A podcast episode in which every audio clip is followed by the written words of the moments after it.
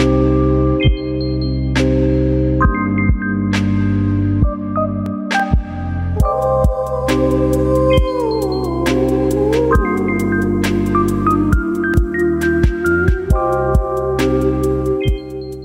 dobry, witamy w kolejnej odsłonie podcastu Muda Talks. Muda Talks to jest taki podcast, który jest dedykowany ekonomii cyrkularnej, gospodarce obiegu zamkniętego, zrównoważeniu, filozofii zero waste, ale też takiemu szeroko pojętemu ratowaniu świata. I do tego podcastu zapraszamy specjalistki i specjalistów właśnie z tych wymienionych dziedzin. Muda to jest japońskie słowo, które oznacza odpad, nieużytek, coś, co się marnuje, a wcale tak nie musi być. I ten podcast założyły dwie dziewczyny, które trochę się zdenerwowały że jest bardzo mało informacji na te bardzo ważne tematy w języku polskim i postanowiły podzielić się zdobywaną też przez długi czas e, wiedzą w tym temacie i właśnie zapraszać gości i gościnie, którzy są, e, którzy wiedzą jeszcze więcej. Ja się nazywam Anna Pięta. Ja nazywam się Martyna Sztaba, witamy Państwa.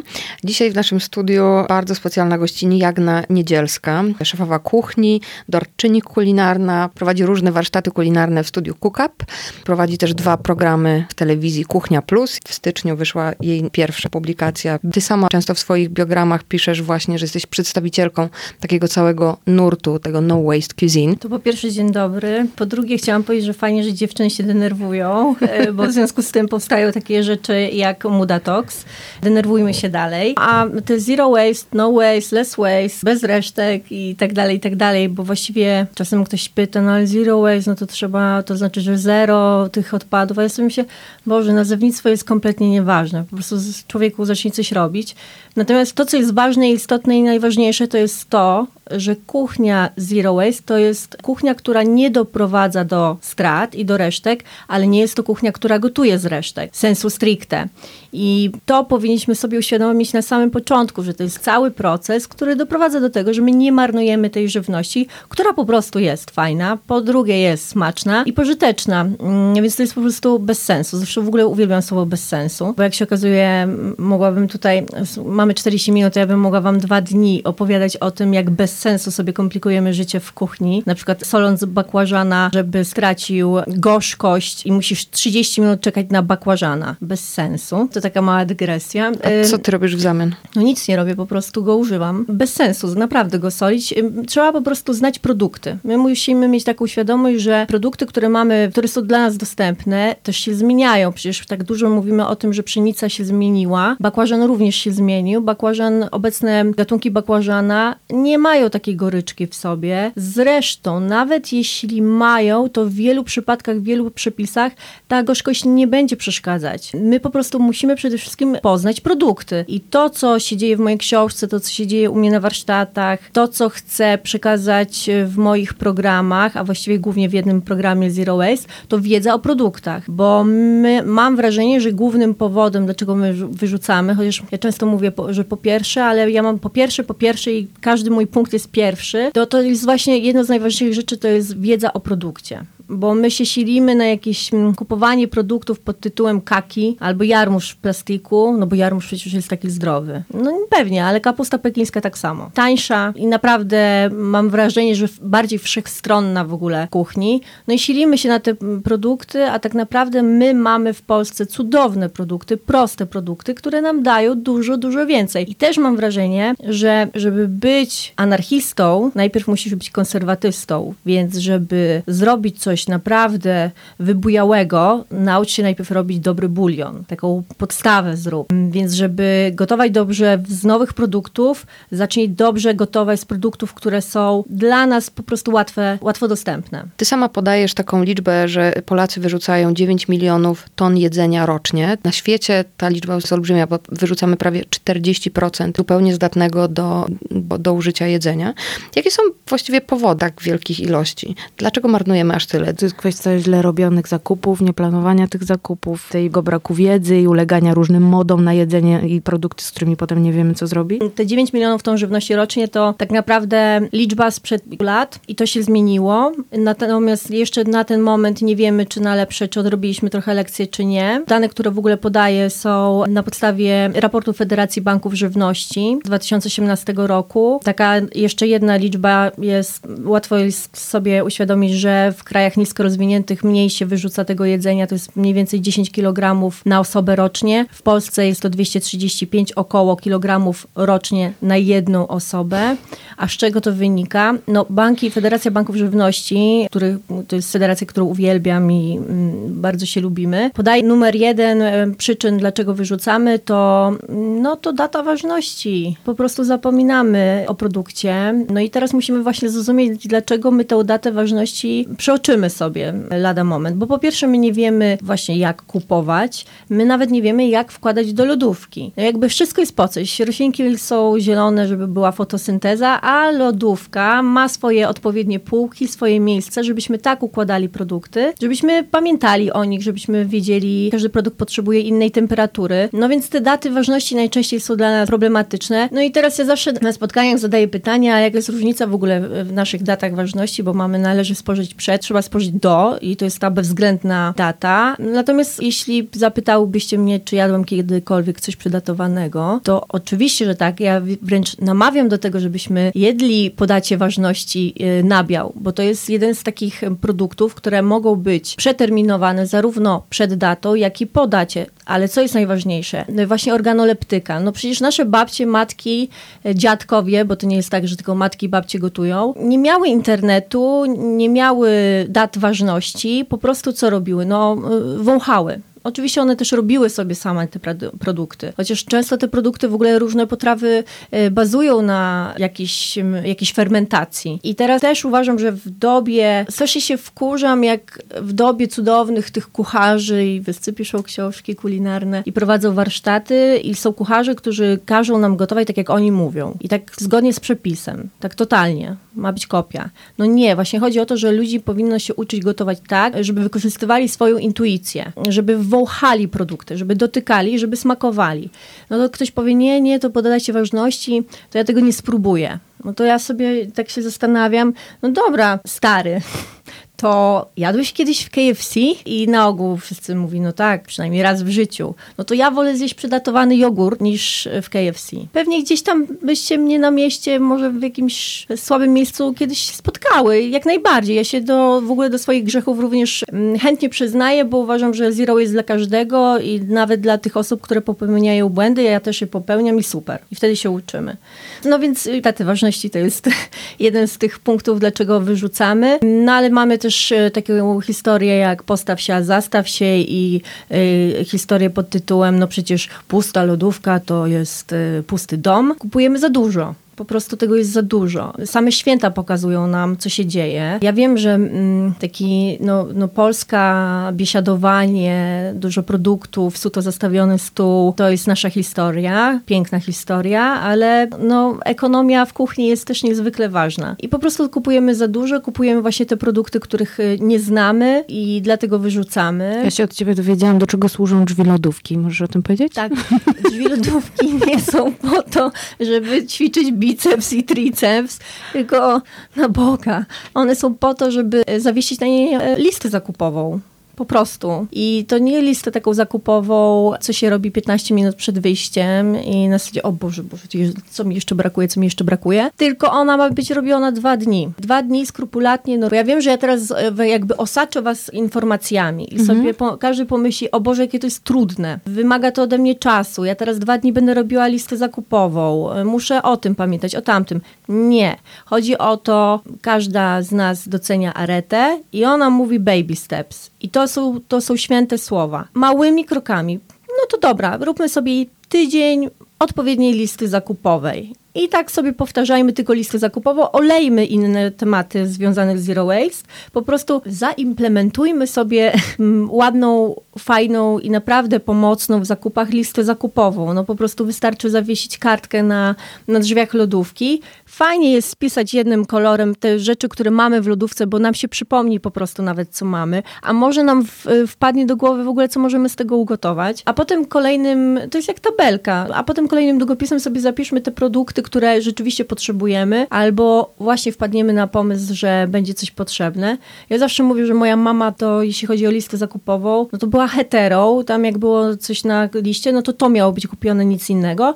A ja wam mówię, kocham moją mamę, Alicję, e, a ja wam mówię, zróbcie sobie rubrykę takich mm, dwóch produktów, e, które akurat nie znajdziecie w danym momencie w sklepie. W sensie też nie o to chodzi, żeby sobie odmawiać jakichkolwiek przyjemności, ale sobie usystematyzujmy to, żeby potem właśnie być anarchistą. Ja akurat w ogóle nie marnuję jedzenia, bo prawie go nigdy nie mam. Martyna się zawsze śmieje, że czy mam dzisiaj w lodówce tylko światło, czy może jeszcze jedzenie dla kota. Ale zdarz, zdarzało mi się, prawie, prawie w ogóle jedzenia nie wyrzucam, ale zdarzało mi się również ulec jakby nowalikom i tak dalej nakupować sobie dużo, bo super to fajnie wygląda. No i potem to trochę przywiędło i nie za bardzo wiedziałam. Dzisiaj już dzięki tobie dużo lepiej wiem, co mam z tym zrobić.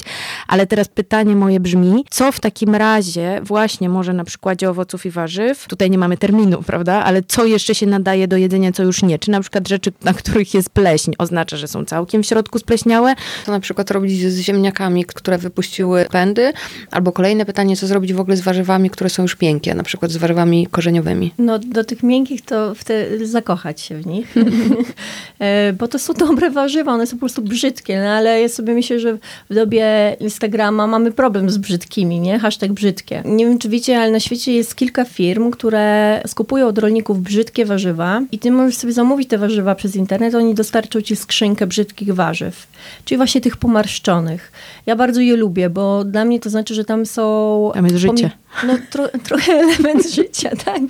Ale no wiecie, no pomarszczona skóra nie oznacza niczego złego. Pomidory, papryki, przecież to jest jeszcze bardziej słodkie. To jest, to naprawdę, to wystarczy powąchać i już wiesz, czy tam właśnie nie, nie doszło już do jakiejś fermentacji, czy to jest po prostu bardzo dojrzały pomidor. A trzeba tylko właśnie wiedzieć, jak się z tym obchodzić. Tak samo z mrożonymi rzeczami. Wiadomo, że coś, co ja odmrożę w postaci brokuła nie będzie już takie ładne, al dente, to nie będę przecież dawać tego do sałatki, bo sałatka będzie brzydko wyglądać, ale wrzucę sobie do sosu, do pieczeni albo do zupy. I tak samo tego pomidora pomarszczonego trzeba byłoby na przykład przetrzeć mhm. na pasatę. A tak się składa, że tarka nam e, naturalnie oddzieli tą skórkę taką nieprzyjemną dla podniebienia. Natomiast ja to w ogóle nigdy nie obieram. W większości przypadków, no nie wiem, no okej, okay, no już nie, nie, dawno mi się nie zdarzyło zjeść awokado, e, natomiast jak już jadłam awokado, to to obiorę, ale wszelkie korzeniowe produkty, no nie obieram, nie chce mi się, bez sensu. Jeżeli już, to wystarczy szczotką je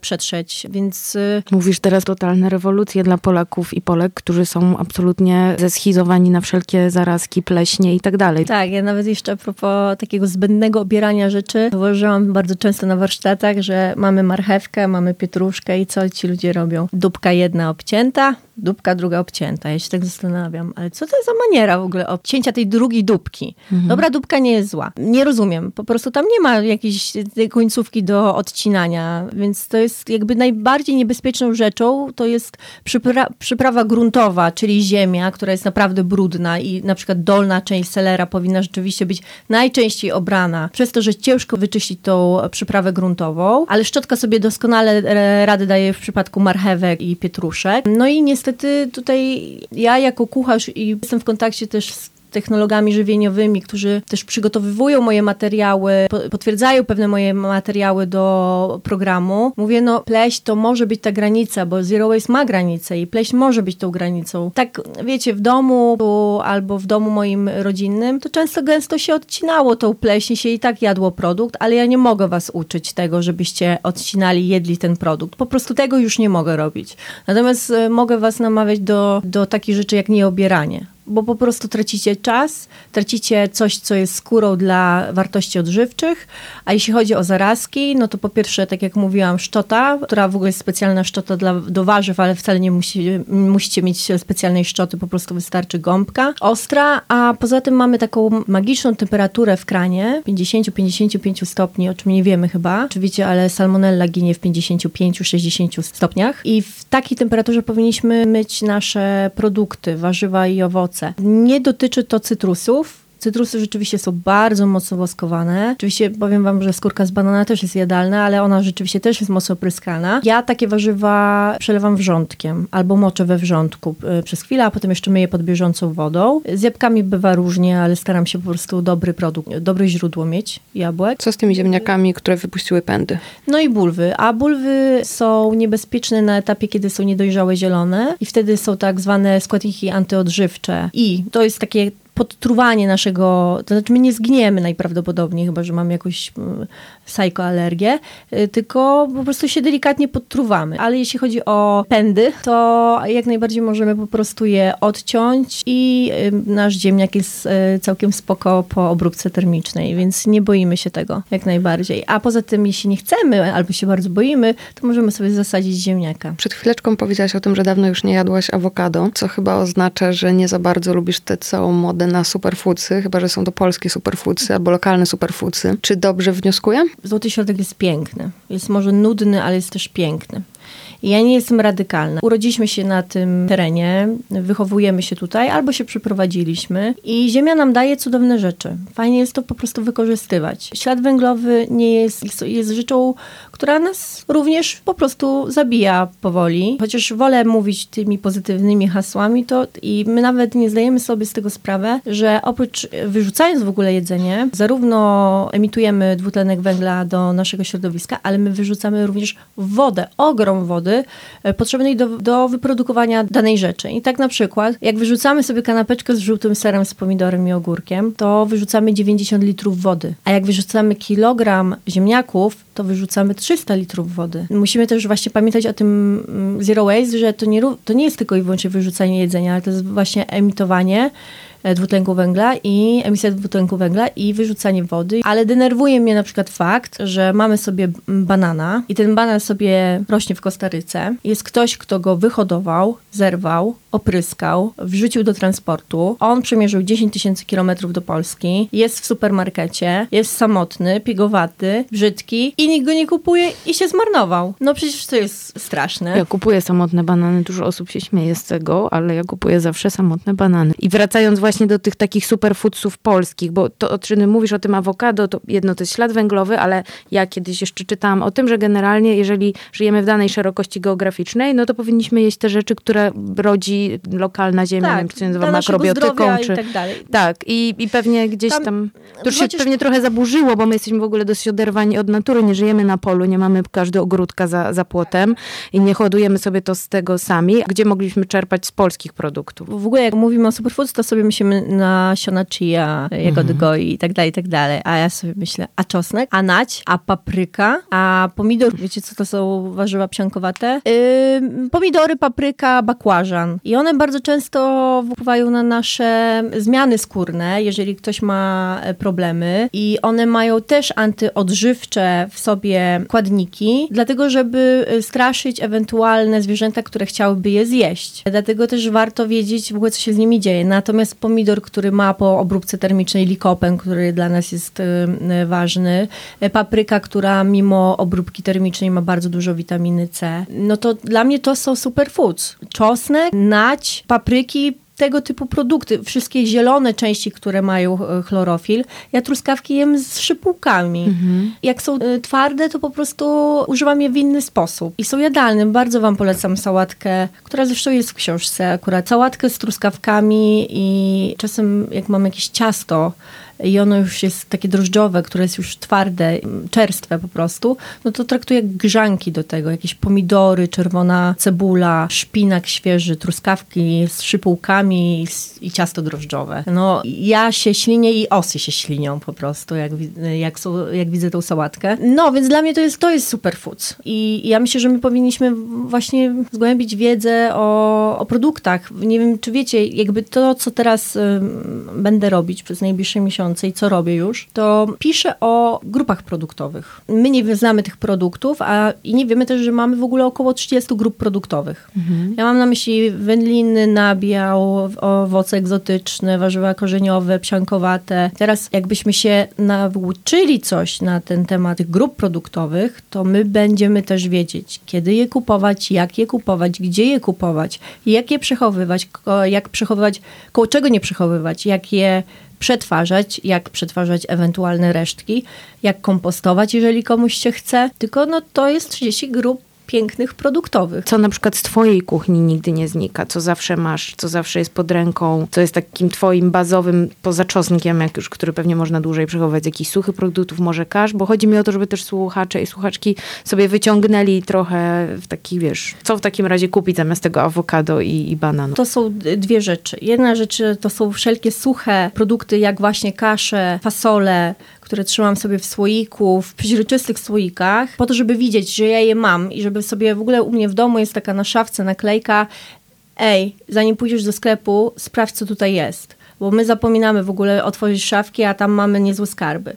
Więc na pewno to są właśnie te suche produkty, bo cokolwiek bym nie, nie widziała w swojej lodówce, to ja po prostu wezmę sobie kaszę, soczewicę, ciecierzycę i połączę sobie z tymi rzeczami, resztkami lodówkowymi i to będzie smakować. Więc te suche produkty, no ale oprócz tego jest masło, bo ja kocham masło. Bardzo, bardzo lubię masło. No wiecie, tłuszcz to jest nośnik smaku, ale na przykład y, co jest ważne? Okej, okay, masło jest masłem, Wiemy o tym, że jak jest taka żółta mm, obwoluta, to jest zjełczałe, nie należy je spożywać, ale jest jeszcze e, klarowane masło, które w ogóle poza lodówką może dać nam 9 miesięcy. Czy masło, w... klarowane masło to jest to samo? To samo a w lodówce to 15 miesięcy. No to to jest świetny zero waste'owy produkt, bo my właśnie musimy mówić o tym, że wszystkie produkty, które mogą długo stać, e, są bezpiecznie przechowywane, albo wiemy, jak je przechowywać, to jest kuchnia zero waste. Czyli nie mówmy o kuchni zero waste na zasadzie obierki, albo chipsy z obierki. Przecież to też często potrafi być smaczne. No a dobra, a jeszcze raz z tych kasz. Jedni mówią, że jaglanka super, a inni mówią, nie, beznadziejna. Gryczana, okej, okay. nie, za ciężka. My nawet nie wiemy o tym, że każda kasza powinna być przechowywana w innym czasie. Kasza jaglana to jest bardzo tłusta kasza. Ona ma tam najwięcej tłuszczu z, ze wszystkich kasz. A tłuszcz jełczeje co oznacza, że szybciej się starzeje produkt. I tak jak kaszę gryczaną może powinniśmy przechowywać około około, mniej więcej. Jestem przekonana, że my trzymamy dużo dłużej. Ale ja wam po prostu tylko mówię, jak jest mniej więcej taki, taka data przydatności, to jest 10 miesięcy, to kasza jaglana 5 miesięcy w ogóle. Natomiast y, ja jestem w fazie, a propos, która kasza jest y, fajna, jestem na totalnej fazie kaszy gryczanej. Kocham grykę. I przerabiałam już mieloną łuskę z gryki, która jest jak popiół i mhm. jest pięknym w ogóle dodatkiem do jakiegoś miod, miodu z gruszką. Gryka jako palona, niepalona, popcorn z gryki. A ostatnio, a propos tych superfuzji lokalności, to robiłam miso z sobą, czyli makaronem gryczanym. Ja zrobiłam bardzo grzybowe, na polskich grzybach miso z kaszą gryczaną. I uważam, że to było świetne. W ogóle to jest coś, co mam nadzieję pojawi się w mojej drugiej książce. Chciałabym, żebyś nam chwilkę jeszcze opowiedziała o swoich takich aktywnościach pobocznych. Masz i warsztaty Urban Dinner, i architekturę kulinarną, i, i książki, i dwa programy w e, Kuchni Plus. I teraz, co jest dzisiaj takim twoim najważniejszym projektem i, mhm. i gdzie można w ogóle się z tobą spotkać, żeby się tego wszystkiego dowiedzieć? Takie dwie rzeczy, które teraz będę od końca, czyli to, co się teraz, teraz, teraz dzieje, no to ja jestem w trakcie nagrywania jednego e, programu widelcem po mapie to jest trochę inny profil, bo po prostu jeździmy po Polsce, jemy i, i, i, mówimy wam, gdzie warto pojechać po coś razem z Damianem Kordasem. Jest też, mogę tylko tak mówić, ale jest pewien, coś nagrywamy. Mhm. Więc do zobaczenia na jesieni. to jest to, co się u mnie dzieje i to ten drugi projekt wymaga ode mnie bardzo dużego wkładu takiego merytorycznego, researchera i, i, takiego, no dużo, dużo tam, spędzam nad tym dużo czasu i, i, szukam też dużo.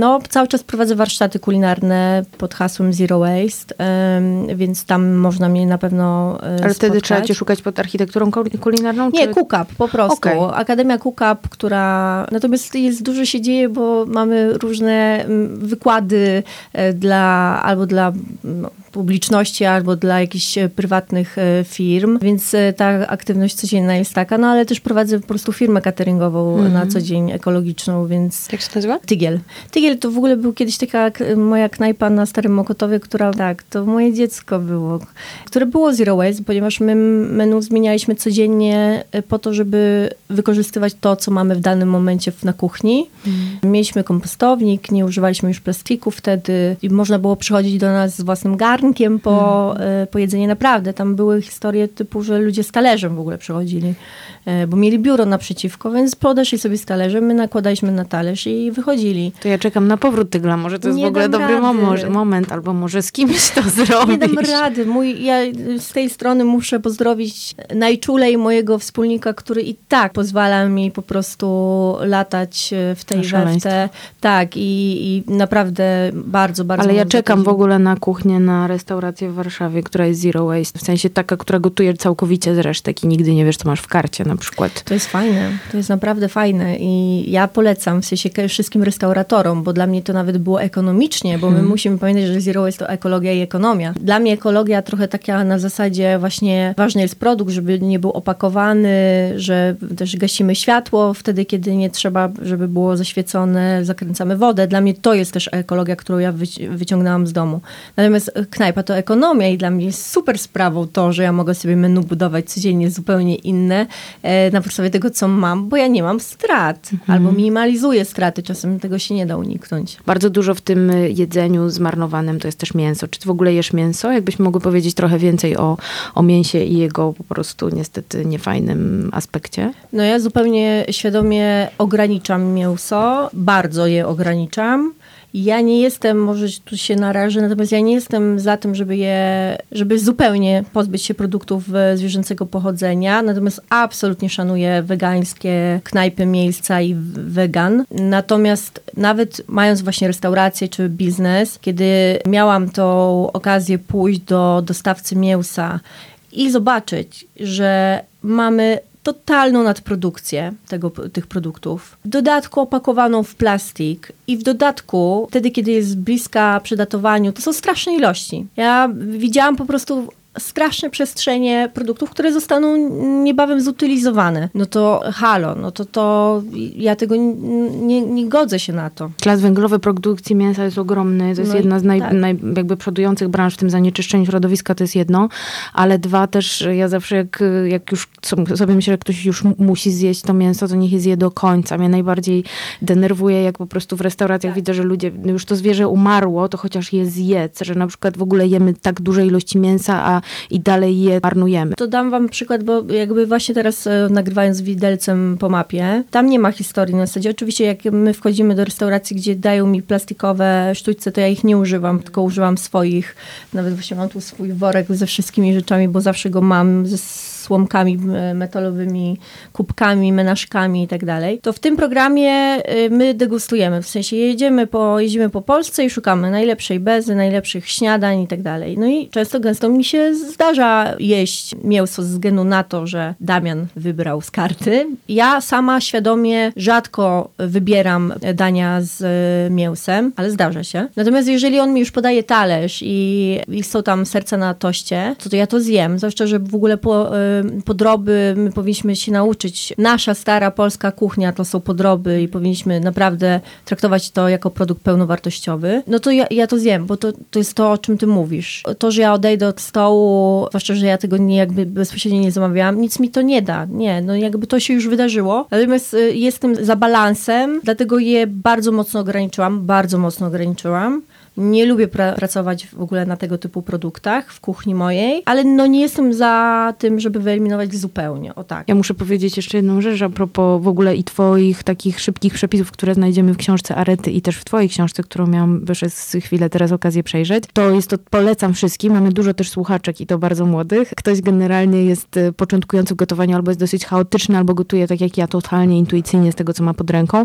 To twoje przepisy są absolutnie idealne, bo one są po pierwsze proste, po drugie właśnie pozwalają ci skorzystać z tego, co masz i te połączenia są bardzo ciekawe, jak na przykład sos z grzybami i z malinami. I po trzecie, naprawdę bardzo wy, wy, wyglądają, tam zrobiłam chyba dwie rzeczy na razie z tej książki Arety i smakują też bardzo dobrze, więc, yy, więc to jest też ciekawe, że te połączenia, które nam się nie wydają oczywiste, są zaskakujące i że należy też sobie tak, takich dziwnych rzeczy próbować.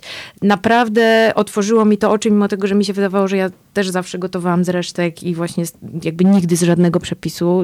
Przepis był dla mnie, dla mnie zawsze tylko inspiracją. I to jest w ogóle coś, co też ja czuję się mobilizowana i zachęcona, że tak jak ja gotuję, to w ogóle nie jest źle. To jest wzorcowe wręcz powiedziałabym, a ja jeszcze bardzo, bardzo, bardzo namawiam do tego, żeby wasze gotowanie zaczęło, rozpoczęło się od tego, że wy otwieracie najpierw lodówkę i sprawdzacie, co tam macie, dopiero potem ewentualnie patrzycie na przepis, albo po prostu kombinujecie z tego, co macie.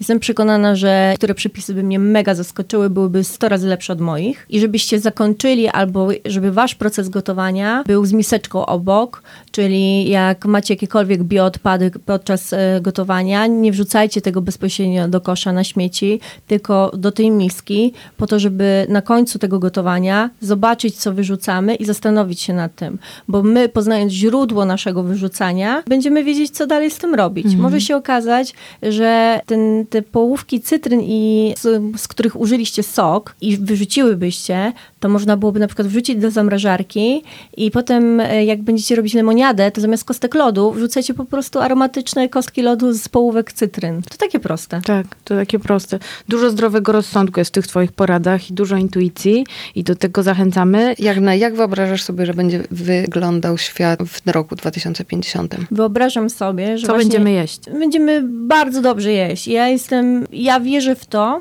że my teraz popłukaliśmy sobie po głowie, przybiliśmy piątkę z ziemią i będziemy, odrobiliśmy lekcję i uratujemy siebie po prostu. I że osiągniemy te, ten balans i będziemy się szanować nawzajem. I ja jest, będę daleka od tego, żeby straszyć. Będę chciała uczyć ludzi zawsze zero waste'owo żyć, tak żeby sobie pomagać, nie tracić czasu, żeby to było smaczne i żeby pokazać, że to naprawdę nie wymaga nie wiadomo jakiego poświęcenia. I jestem przekonana, że będzie dobrze. Myślę, że w kontekście tych zmian będziemy musieli zacząć jeść resztki, bo po prostu tego jedzenia będzie jakościowo dobrego coraz mniej, a w tych resztkach jest nadal bardzo dużo witamin i wartości odżywczych. Jak no bardzo Ci dziękujemy. Bardzo Ci dziękujemy. Zachęcamy Dziękuję. jeszcze raz, żebyście zajrzeli do książki Bez resztek Jagny i jak się Wam uda, to poszli na warsztaty kulinarne. Ja mam zamiar w nich wziąć kiedyś udział. Fajnie. Dziękujemy Zapraszam. Ci bardzo. Dzięki. Cześć.